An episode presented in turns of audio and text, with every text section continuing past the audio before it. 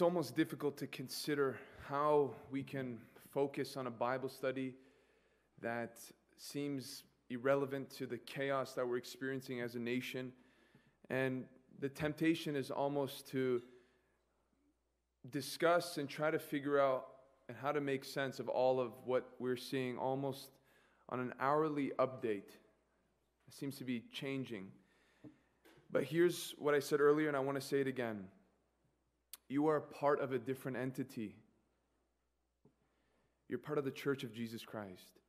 Let me ask you a question. Do you think that there was political tension in Jesus' day? Do you think that there were different movements in Jesus' day? Do you think that there were different sects that were trying to plan and argue and even revolt against the Roman oppression? There is. Church history proves that there was.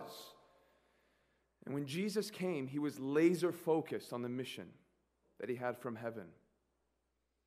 You didn't see Jesus joining this party and, and, and saying that he believed in this kind of economic system that would be best for his people. He didn't get involved with those things, at least directly. He preached the gospel, he declared the good news, he pointed people towards another world, a more real world.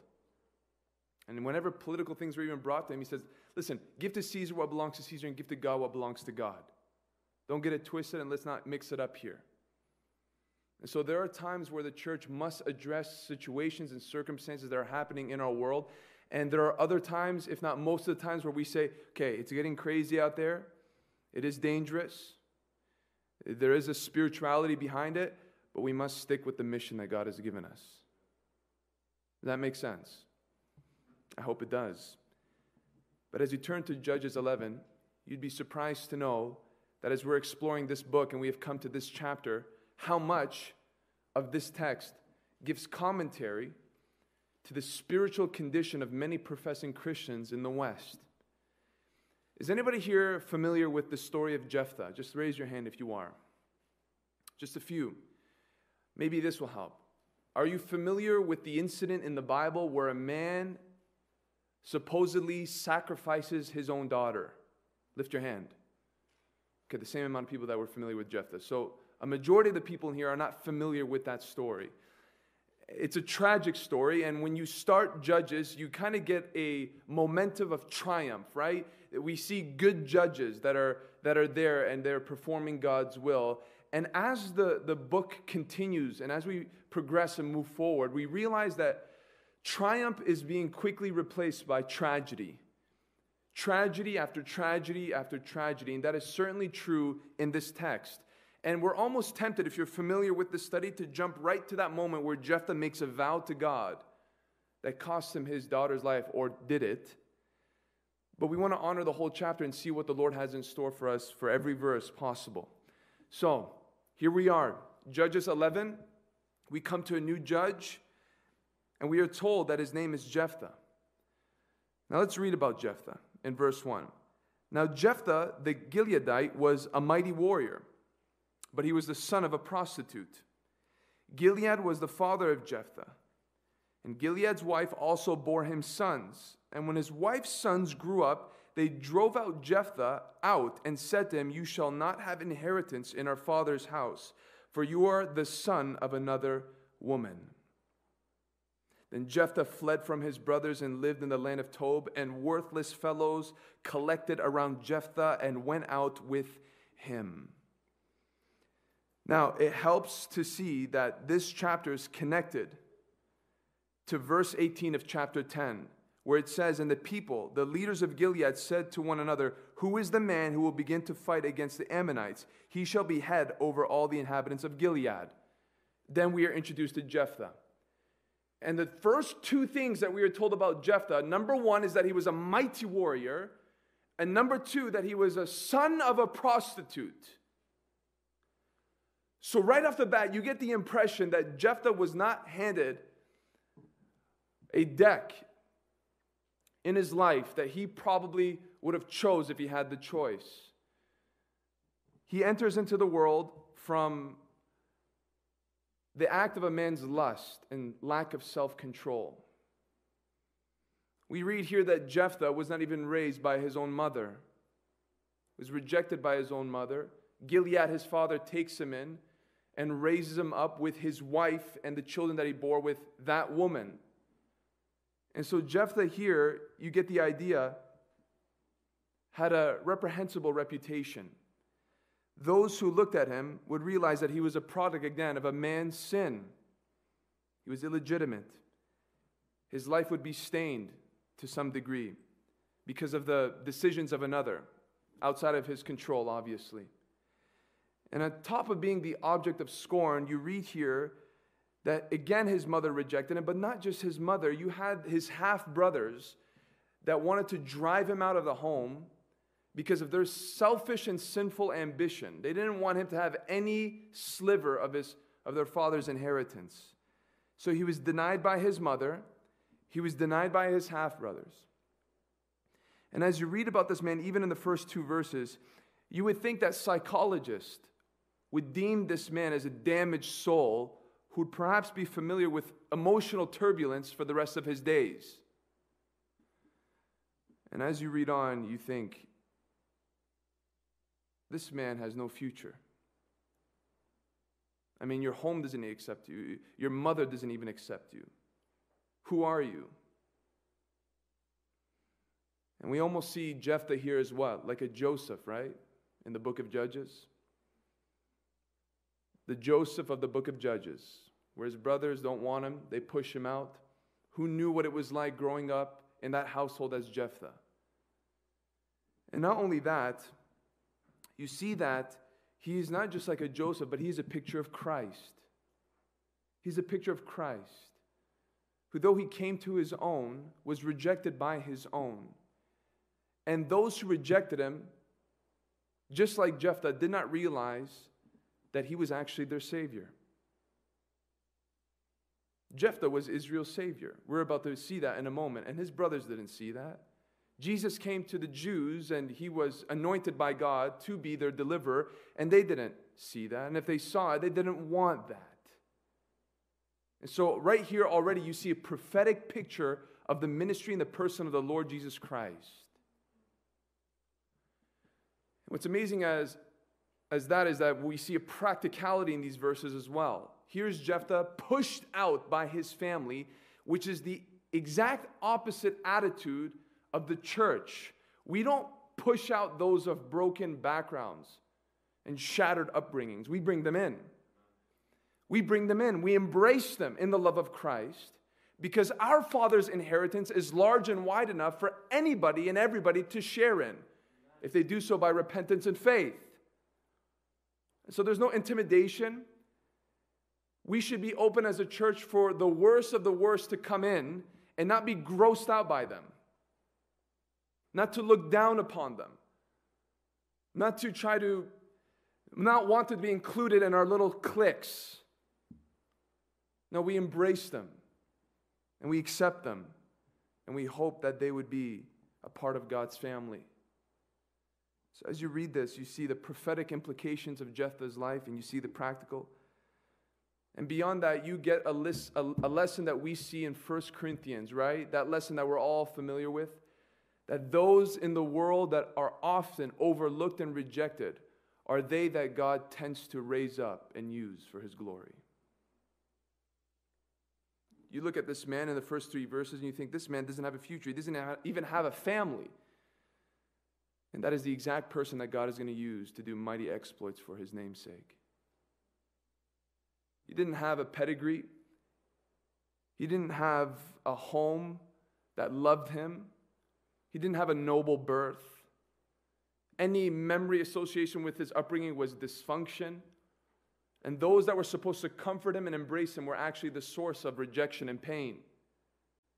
And God is about to reach out into the land of Tob and call a man by the name of Jephthah. And Jephthah is going to return back, and I would have loved to seen the faces of his half brothers when they realized that this was the elected judge that would help see victory over the Ammonites. God is not unashamed to associate with the worst of the worst. The genealogy of Jesus Christ alone proves that God is more than willing to take the most unlikely and to take the most unwanted in terms of worldly standards to be a part of His family and His ministry. I love that. I praise God for that because you sitting in this place should not for a moment think that God shows more favor or attention to somebody who had a more impressive ancestry line, or was raised up by godly parents, or did not sin as much as the next person in your unconverted days. You'd be amazed to know what God is willing to do with the most broken and shattered life. Because God is the master taking broken pieces and making a mosaic out of it and displaying before the world what he can do with a man or a woman who's been crushed by sin and their own choices, even. And so God has a different standard in raising up men and women for his glory. We see that right away in Jephthah's life. So, what happens? Let's look at verse 4. After a time, the Ammonites made war against Israel. And when the Ammonites made war against Israel, the elders of Gilead went to bring Jephthah from the land of Tob, and they said to Jephthah, Come, be our leader, that we may fight against the Ammonites. Now, I want you to look at verse 7.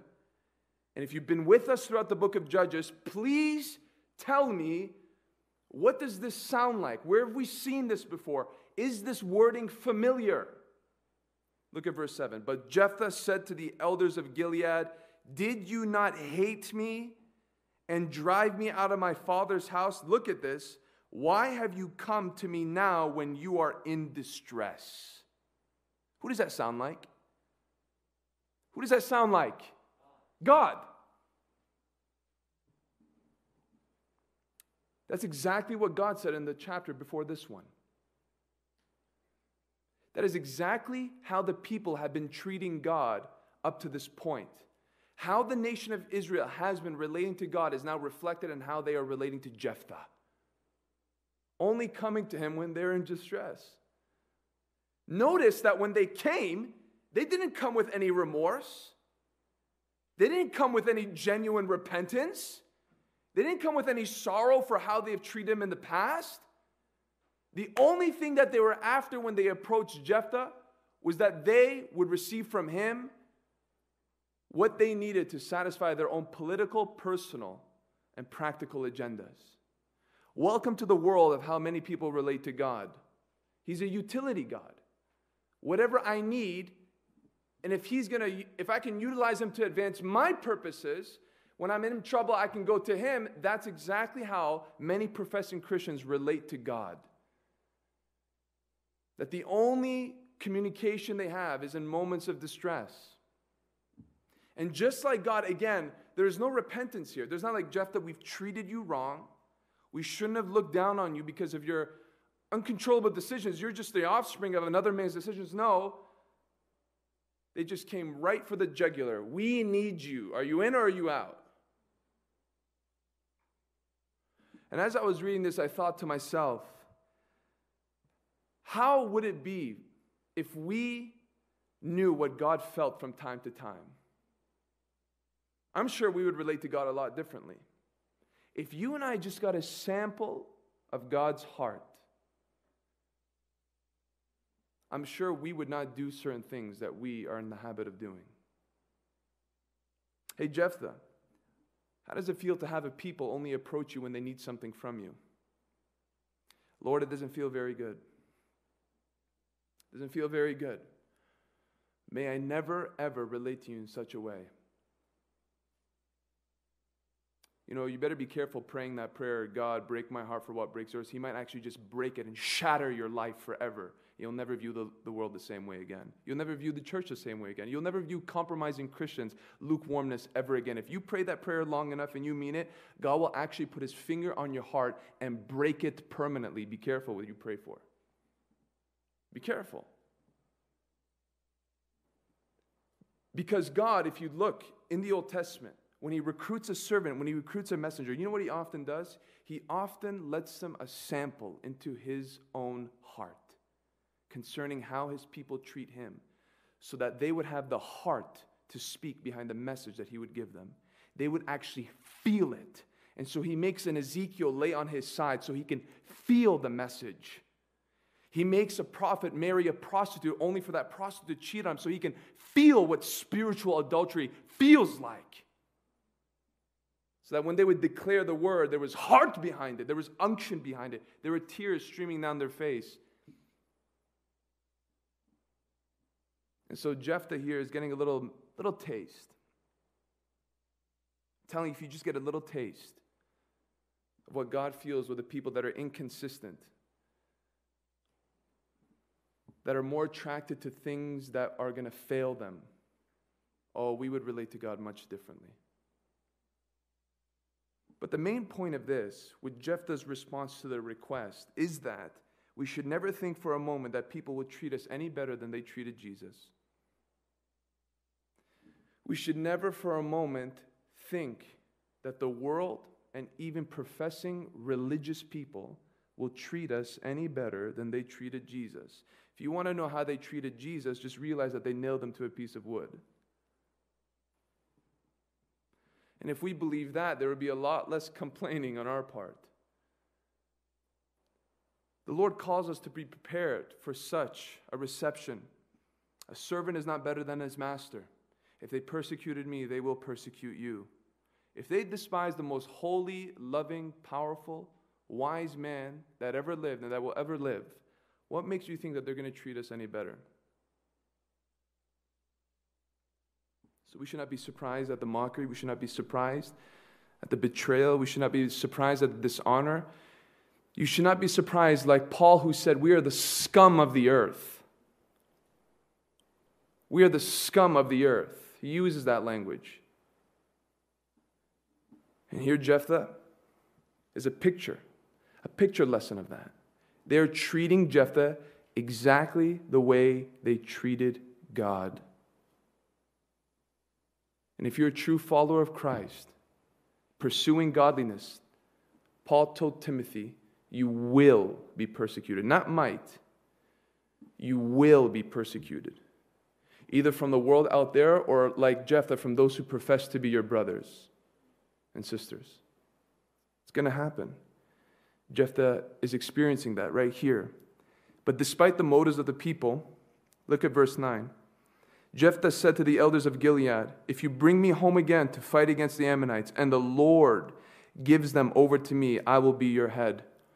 I love how he attributes victory to the Lord. I love how he has full knowledge that if not, if not for God intervening through him, then there would be no victory.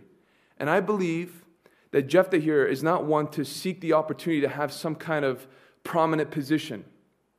This is not Jephthah trying to get revenge on his kindred. This is not Jephthah seeking some kind of a, a way so that he can lord over people. I believe Jephthah's exception of this invitation was so that he can see God magnified and exalted through his ministry. He goes, If this is going to happen and God will give me victory, then let it be so. How can we assume such a thing? Because when you go to Hebrews 11:32, you realize that Jephthah is mentioned in that hall of faith. Jephthah is, specifically. Telling us to a certain degree that this man was a man of God. He walked with God. He loved God. He wanted to honor God. He trusted God.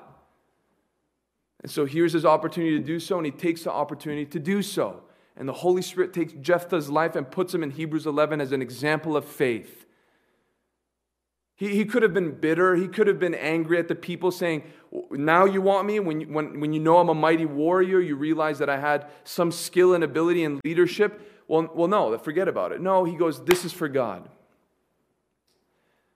If this is for God, then let it be done. I will, I will accept it. And he does accept it. Now, how are we introduced to Jephthah in verse 1? He was a mighty warrior.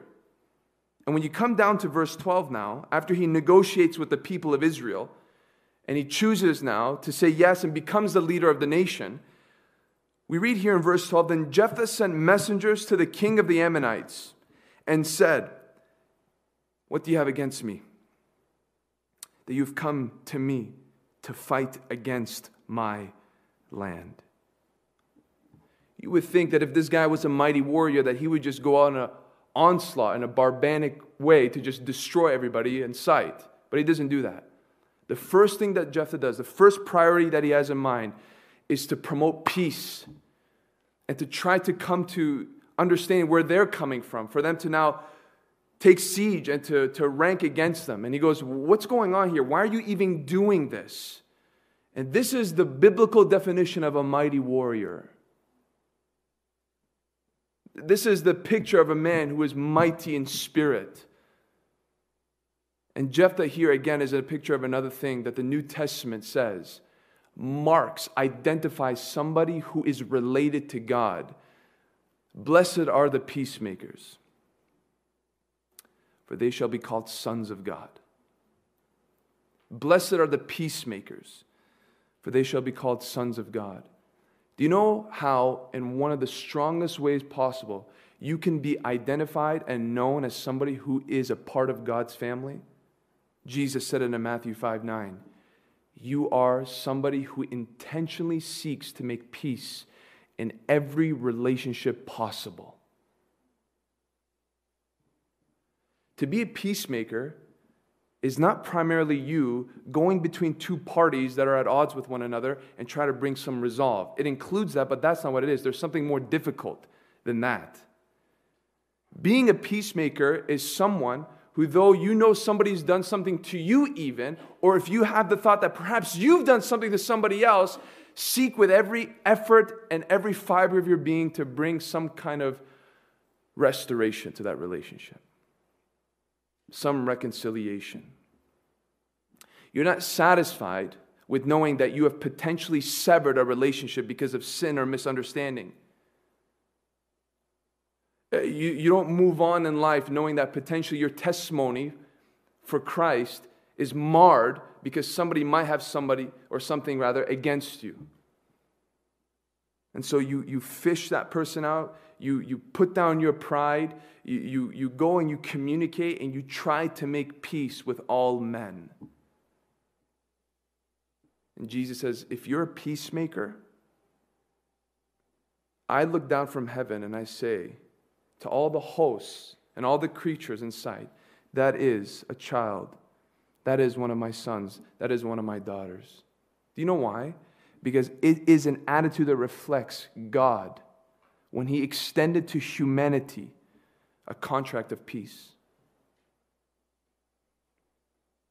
The same way Jephthah here is sending out a letter to make sure that all things are clear so that peace can be the priority, God sends the person of Jesus Christ to his enemies to try to bring peace before there is any war.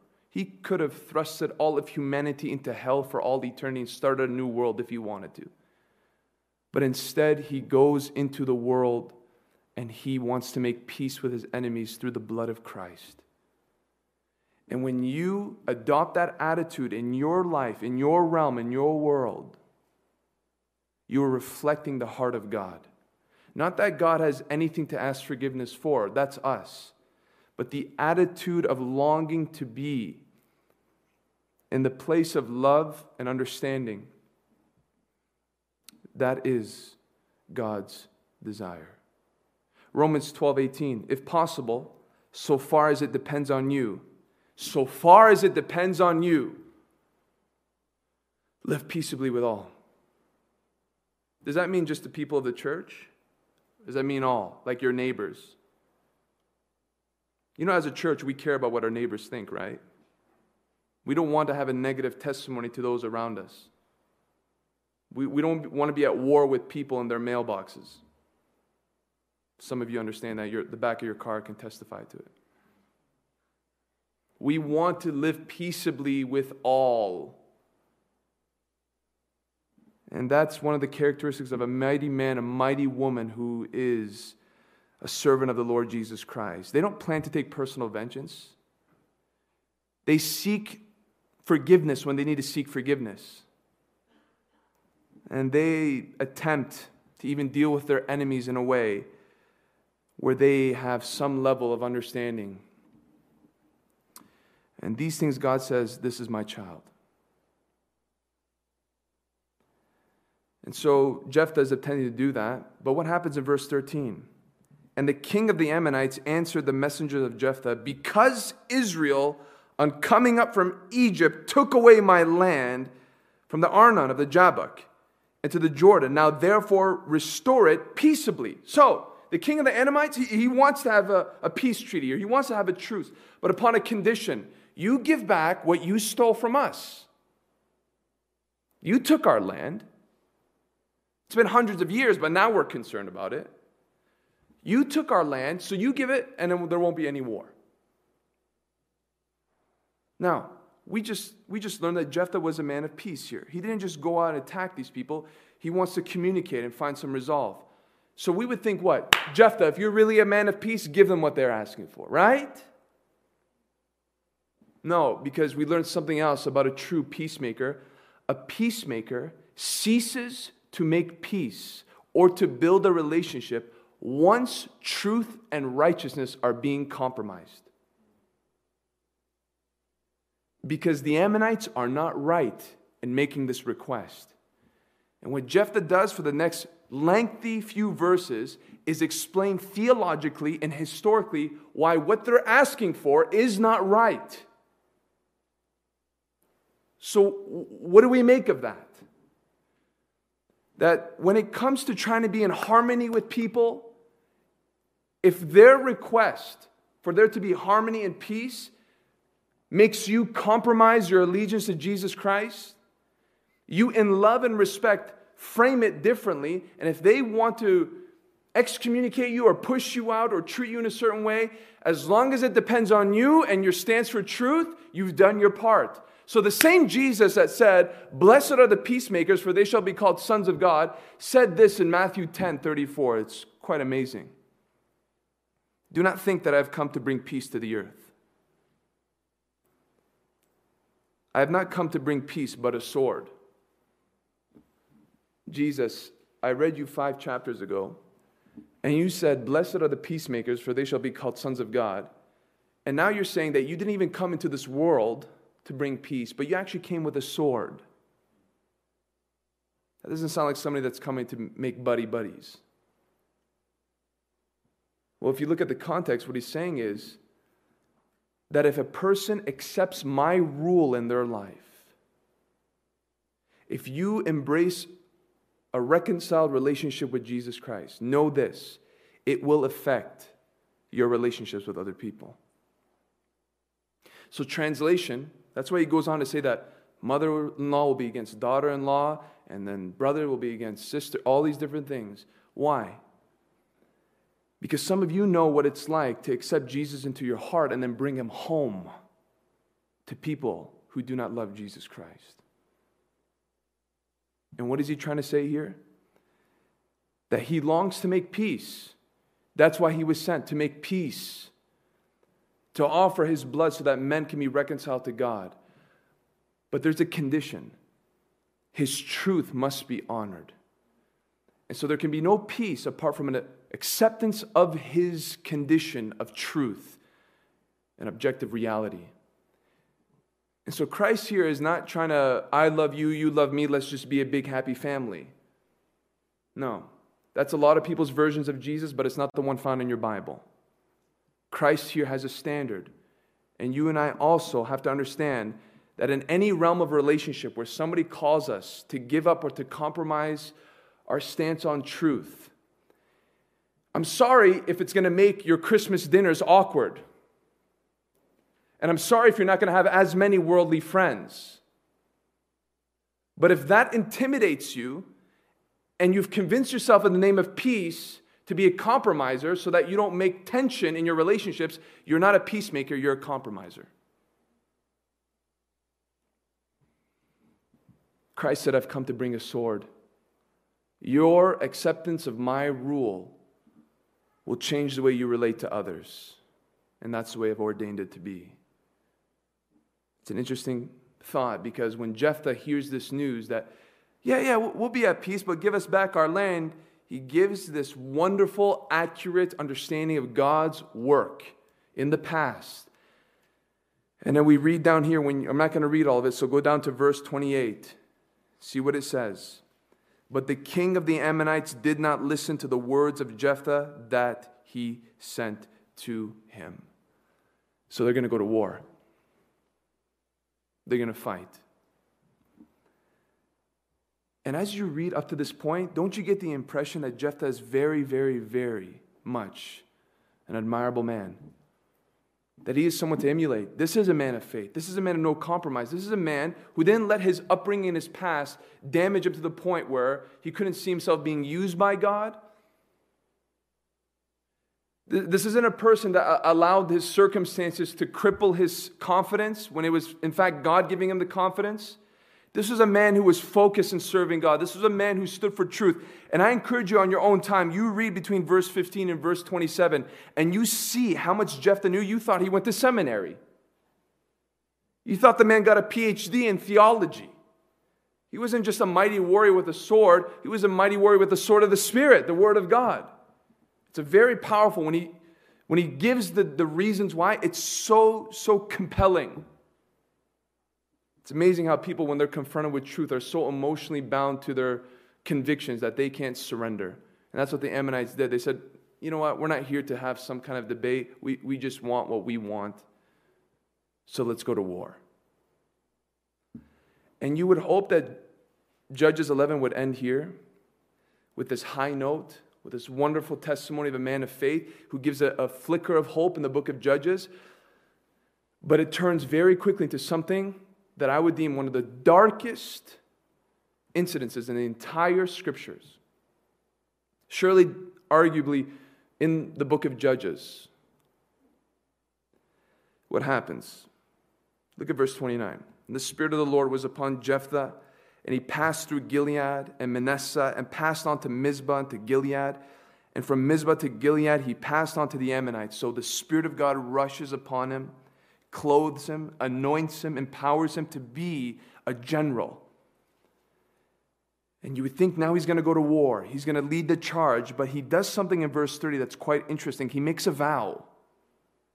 And Jephthah made a vow to the Lord and said, If you will give the Ammonites into my hand, then whatever comes out from the doors of my house to meet me when I return in peace from the Ammonites shall be the Lord's, and I will offer it up for a burnt offering. See what he's saying here? God, if you give me the victory over my enemies, that the moment I step foot back into my town and I look to my front door, and whatever comes out of my front door, I will lay it on the altar and I will sacrifice it to you. So, what happens? In two short verses, we read that Jephthah gains the victory. And it's as though the author here doesn't want to focus on the details of the warfare. He wants to now jump to the vow and what's going to happen with Jephthah's response to now God giving him the victory and what he's about to face when he goes back home. So, what happens?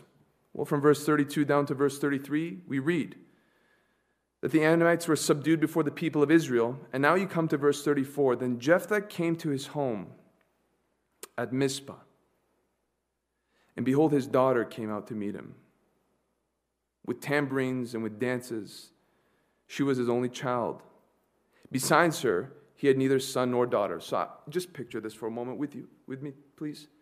Jephthah comes with blood-stained clothing, and as he is approaching his village from a distance, he hears the music, he hears dancing and chanting. And he still senses the, the sensation of the Spirit of God that animated him to be a mighty warrior and to slaughter an entire group of people. And as he approaches the village, he sees the people coming out of their homes and coming into the streets and throwing petals into the air and music and tambourine and dancing. And he looks over and he sees that there's a feast being prepared and people are just celebrating that God has brought about liberation once again. And here is Jephthah with a smile on his face, though winded and tired, excited and thrilled that God would use the son of a prostitute to do mighty things for the kingdom of God. And as people are jumping around him and embracing him and kissing him on the cheek, Jephthah looks over and he sees his home and he sees the door open slowly And with a smile on his face, his daughter twirling around comes into the scene with a huge smile on her face with a tambourine, and she's playing with it and celebrating God and celebrating her dad for being a man of faith. And all for a sudden, that smile on Jephthah's face quickly sinks. And his eyes open up with horror when he realizes that his daughter comes out. And the man is so grieved that what was a celebration quickly turned into a funeral, at least in his sight. Verse 35 And as soon as he saw her, he tore his clothes and said, Alas, my daughter, you have brought me very low, and you have become the cause of great trouble to me, for I have opened my mouth to the Lord, and I cannot take back my vow.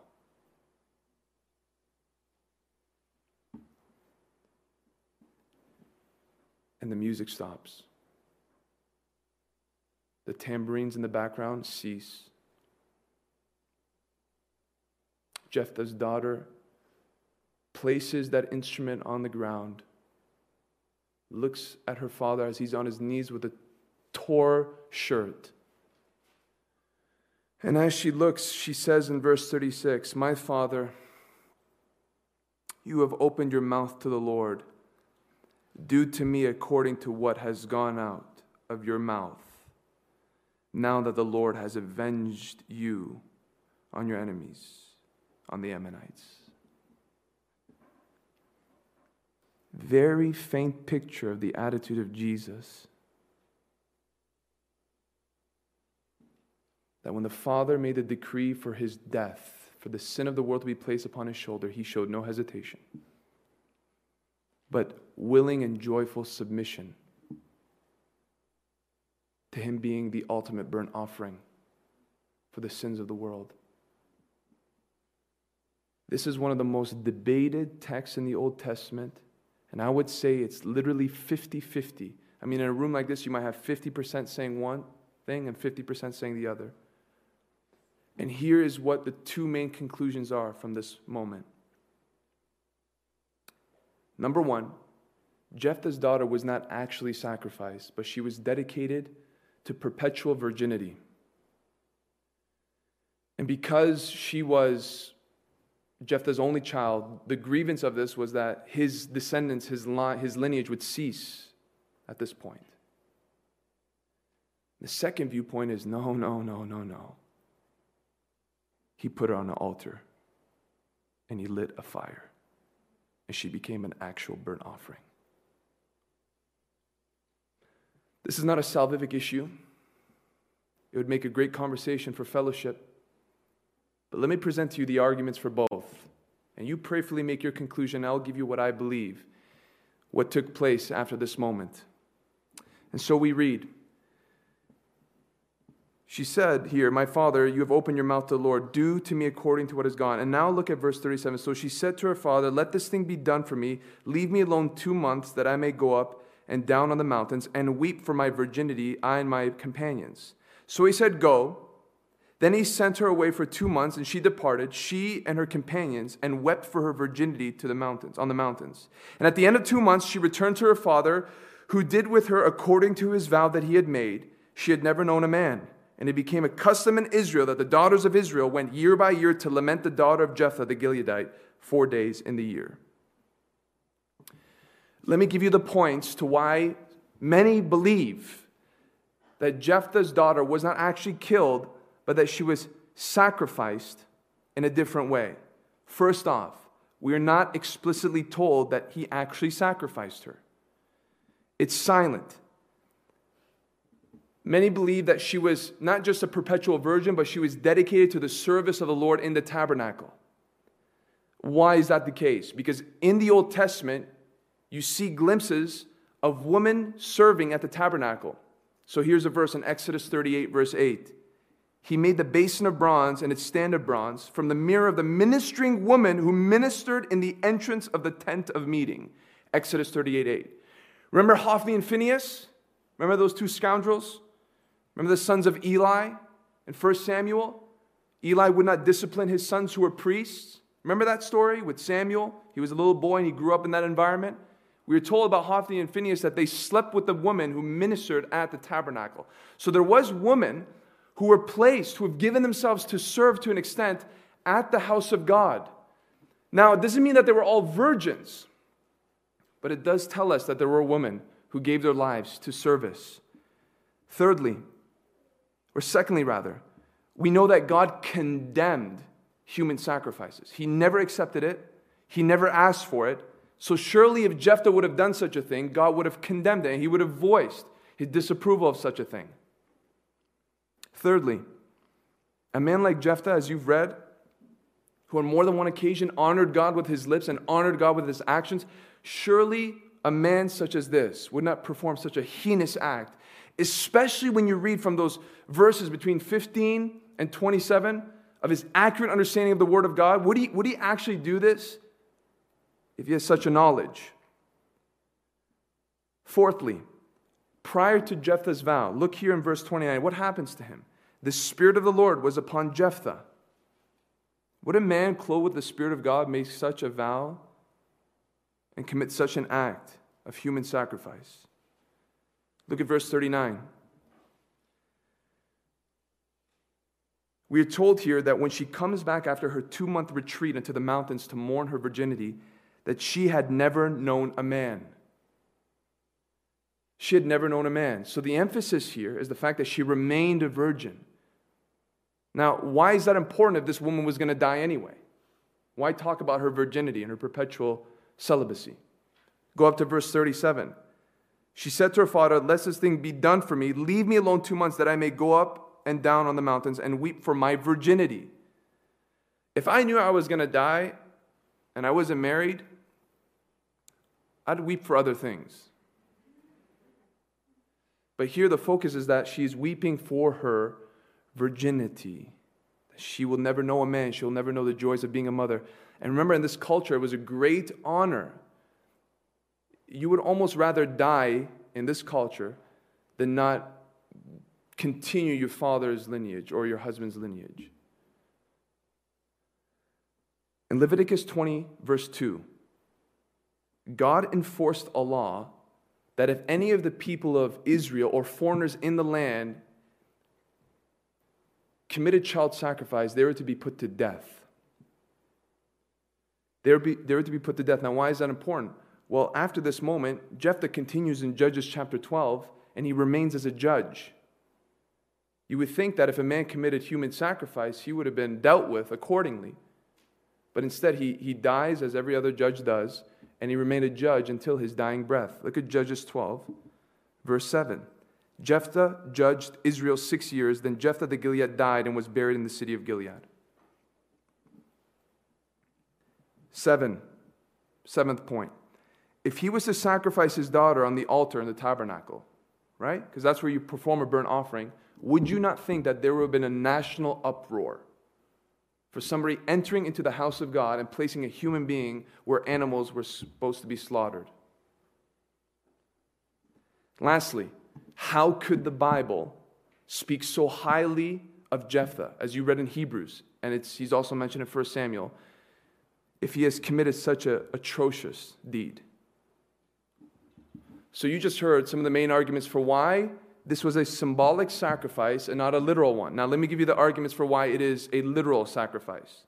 Number one, when we look at Jephthah's vow to the Lord, he intended to make a literal burnt offering. He's not speaking about a spiritual burnt offering. There's no mention of dedicating somebody to be a virgin forever or for them to serve in the house of God forever.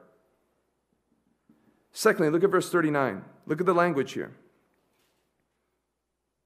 At the end of two months, she returned to her father, who did with her according to his vow. If you just read it plainly, and if you're just honest with the vow, you come to an honest conclusion that he performed what he said to God that he would perform, and that was to give a burnt offering. Thirdly, when we look at the vow that he makes, now listen to this, it seems to indicate that Jephthah, even in his own mind, did not have just an animal sacrifice or even an animal sacrifice in his plan. Think about it. What did he say? Go back here in verse 30. He says, after, if you give the Ammonites into my hand, verse 31, then whatever comes out of the doors of my house to meet me when I return in peace, that will be offered up as a burnt offering. Question Do you keep goats and bulls in your house? That's right, you don't. And so the, the idea that there was farm animals in his home to meet him as he came home doesn't seem realistic. And if he did have an animal in mind that he would encounter when he came home, then why did he respond in such a way when his daughter came out? Why didn't he just wait for the daughter to move out of the way until a sheep came out behind her? Why, why was the deal done with the moment he saw her? If he had an animal in mind, then he just would have waited for an animal to come out. Does that make sense? So it's quite possible that he did have a human sacrifice in mind, and he was hoping that one of his servants probably would come out.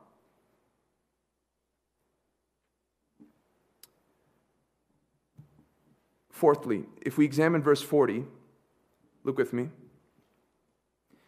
The daughters of Israel went year by year to lament the daughter of Jephthah the Gileadite four, day, four days in the year.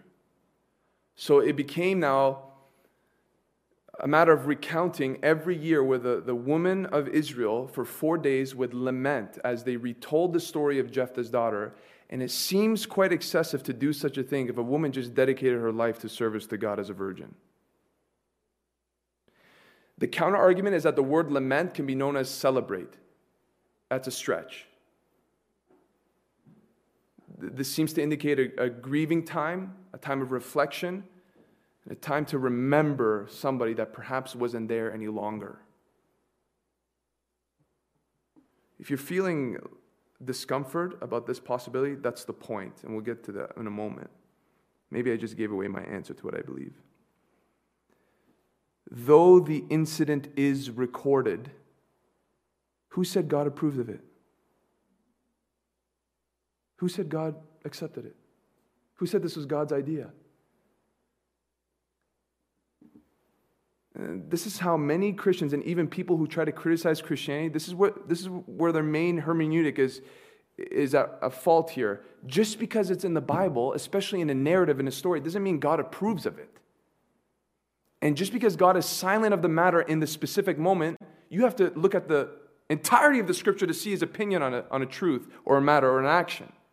In this particular moment, God is silent. There's no approval here. A sixth point just because the Spirit of the Lord rushed upon Jephthah does not mean that after that time, when he goes from Gilead to Mizpah to the Ammonites, that he couldn't have made a vow in the flesh. So it wasn't like the Spirit of the Lord came upon him and in that moment he makes a spirit inspired vow. Time had passed, and this proves that the Holy Spirit can use you and empower you, and you can resist His guidance, and you can walk away from His wisdom and operate in the flesh. Lastly, the lack of detail of what took place with Jephthah's daughter may indicate that the author did not want to dwell upon a tragedy too long. And let me add another point. When you think about the fact that he's mentioned in Hebrews 11, because that's what people say. How can, how can God honor a man who would commit such an act? How can God honor a man like Samson? He was mentioned in Hebrews 11. Actually, look at every person in the hall of faith, and you can come to a act that they have performed that was greatly sinful. Think of Abraham, think of Jacob, think of David. Not all of them, but a lot of them. So the the applause for the faith is for and in respect to his military victories, not for this specific incident. Just like Samson was recognized for his faith at the end of his life and not for his promiscuous lifestyle.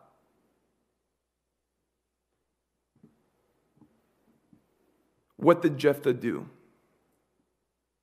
Just for the sake of knowing, let's see if this will work this time. Who here believes that it was a symbolic sacrifice and not a literal one? Lift your hand. So four, four or five people lifted their hand. I'm assuming everybody else is going to lift their hand in the next question. Who believes that it was a literal sacrifice? Majority.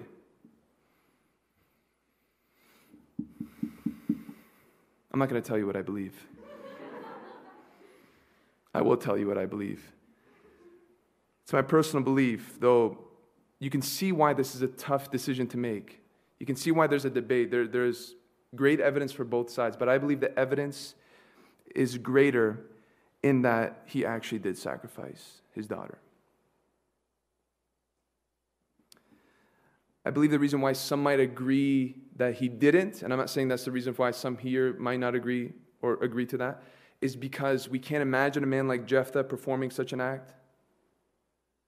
Or we can't imagine God approving of such a sacrifice. But we already dealt with that. If you just eliminate the idea that God approved of it, just because it's recorded doesn't mean he applauded it, then you have a greater possibility of embracing this possibility. As horrific as it is. So then, if that is the case, and again, this is not a hill to die on, and this is not worthy of splitting a church over. But if that is the case, then the next question would be this How could, how could a man like Jephthah make such a vow and then go on to perform that vow? You ready for the application here? I think the answer to that question is with another question.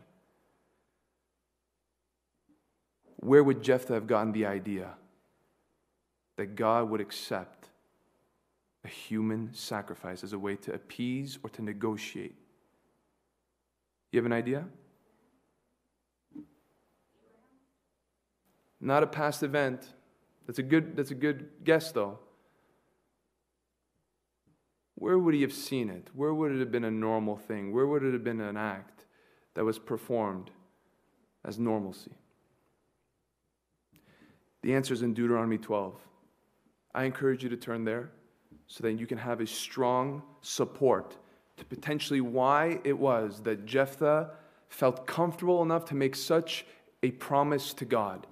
In Deuteronomy 12, verse 30, we are told, as we've studied in Deuteronomy, God speaking through Moses to prepare the people of entering into a land that has been polluted by false worshippers, of false gods. And look at the warning here take care that you be not ensnared to follow them after they have been destroyed before you, and that you do not inquire about their gods, saying, How did these nations serve their gods? Don't even let your curiosity explore the matter. Once you even have the, the itch to find out how they serve their gods, cut it off right there, nip it at the bud. These nations serve their gods, that I may also do the same. And how is it in this context that they worship their gods? Look at verse 31. You shall not worship the Lord your God in that way, for every abominable thing that the Lord hates, they have done for their gods, for they even burn their sons and their daughters in the fire to their gods. He warned them hundreds of years ago through Moses. Be careful when you come into the land that you take their means of worship and apply it to how you worship me. God knew in advance that this would have been a temptation for his people, so he warns them hundreds of years ago as they're ready to make a covenant to come into the promised land. They worship by sacrificing their children. And I believe this that Jephthah, though a man who had and held much truth, and generally honored the Lord, was desensitized by the environment of violence around him to the point where what did he do?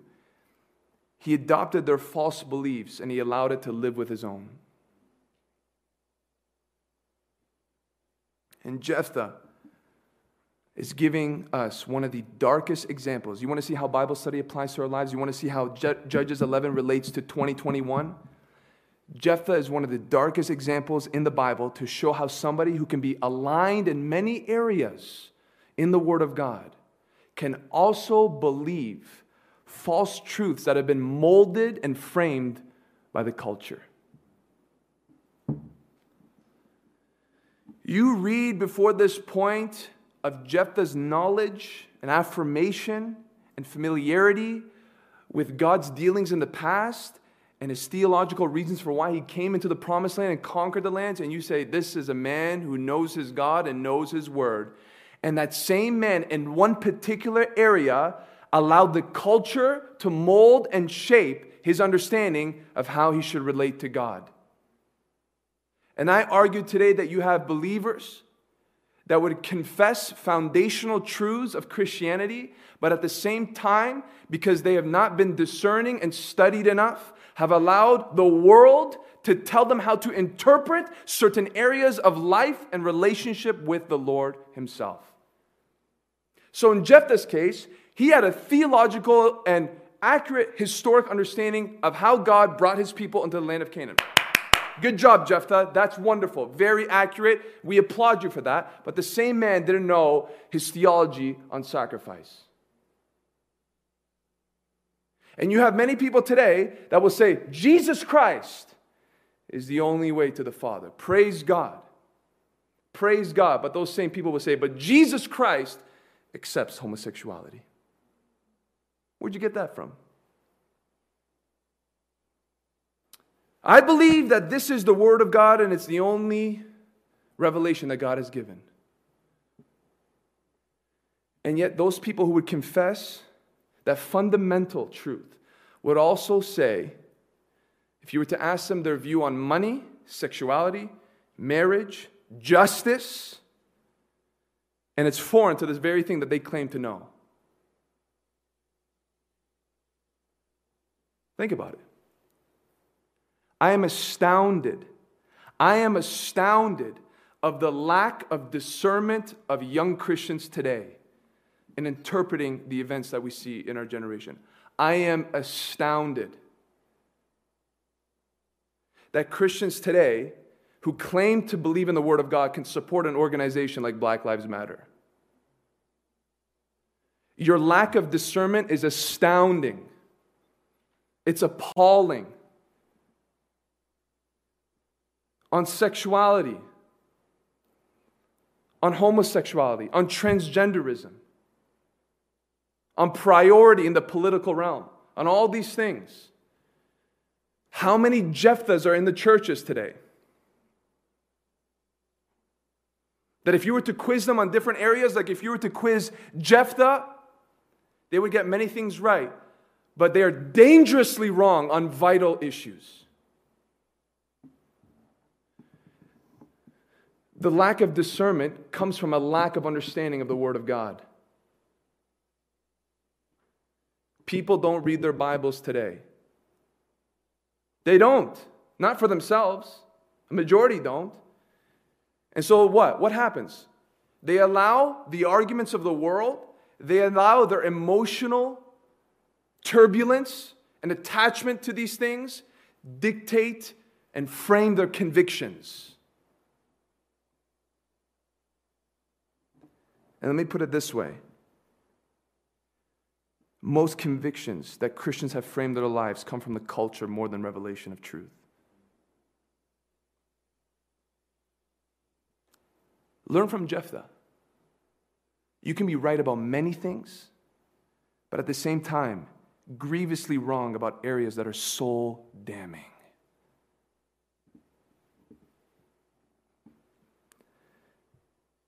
If you don't agree with this interpretation of Jephthah's vow, please remember that the theme of Judges is to show the horror of the moral decay in Israel when they reject God as their king.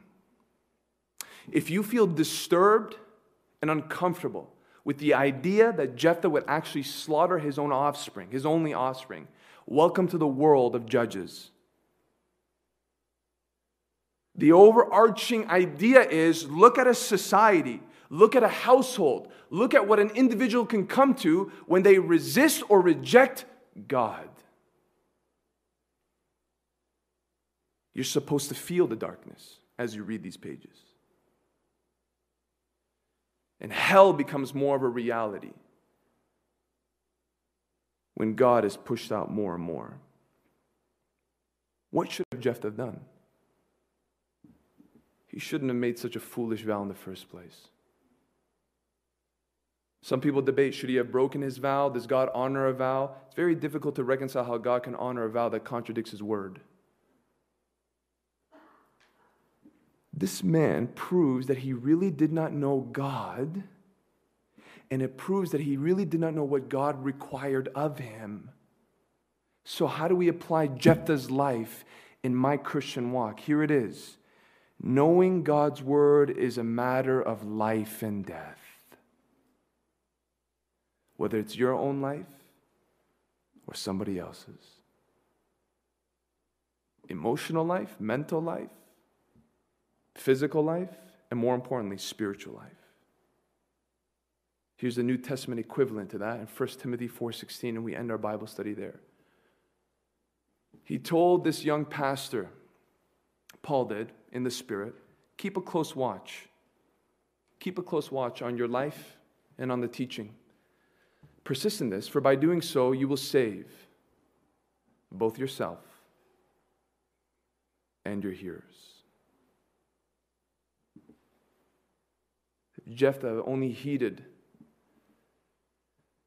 the great call for men, both in the old and the new, to know the Lord their God as He has revealed it through the revelation that He has provided.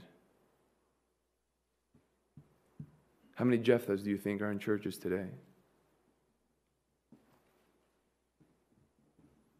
How many people are being pressured and pressed to interpret certain areas of life and not let this word frame it for themselves.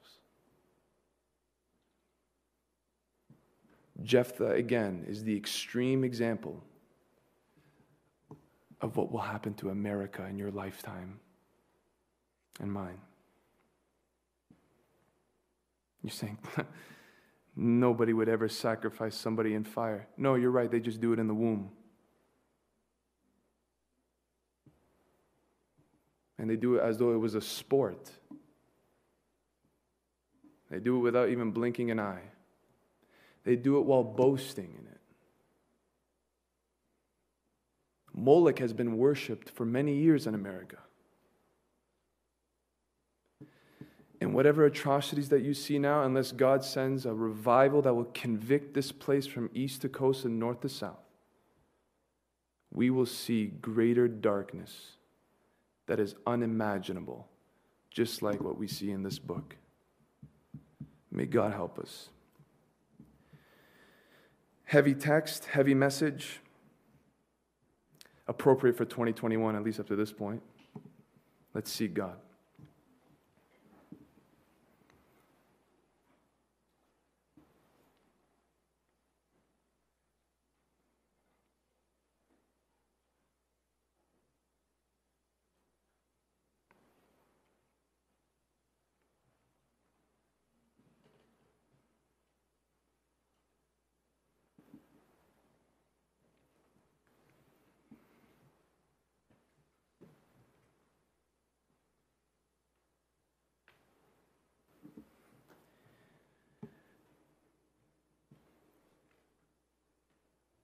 Lord, we thank you that you have not filtered your word in a way that is unrealistic. Lord, not only is your word a window into the glories and the beauties of Christ, but it's also a window into a world without him. And we look out into that world through your word and we sense we sense the darkness that can come from our own hearts. And Father, if it had not been for you regenerating us, and changing us and transforming us. We confess before you that we are capable of evils just like what we read. Lord, in this place tonight, we ask that there would be not one soul that would have a misunderstanding of you. Lord, thank you that you are patient with our growth in truth. But Lord, if we have no pursuit or hunger, then we are open to many deceptions. Keep us in the place of viewing the world in the lens of your revelation. Keep us in the place where all that we know and however we interpret or measure things in life comes from what you've given us. Lord, as you told Timothy, help us to watch our life and what we believe in. And may it line up with what you've given us, and we will be safe. We believe it with all our hearts. And not only will we be safe, but we will know joy, true Holy Spirit joy. We pray in this church, Father, that no one would fall into the mistake of Jephthah that worshiped you in a way that was shaped by false ideologies and systems of belief. May we instead worship you the way you've called us to worship you. Thank you for a church that loves the Word of God. May that only grow. Thank you for a church that is not pressured by the culture. May that only remain and be strengthened. May this be a church that knows discernment. May this church not parrot everything that they read or see on the internet. May this church be slow to speak, quick to hear. May this church, more importantly, be an advocate for truth. Father, in this place, as we reflect on such a dark chapter, we are also warmed by your light. That in that chapter is tucked in a sliver of gospel truth that you willingly became an offering without hesitation. In perfect communion with the Father and the Spirit, in the perfect divine plan to redeem humanity, you allowed the wrath of God to be poured upon you so that you can redeem us. Lord, we relish in that. We give you praise and glory, and we worship you of the revelation and wisdom from Judges 11. In Jesus' name we pray.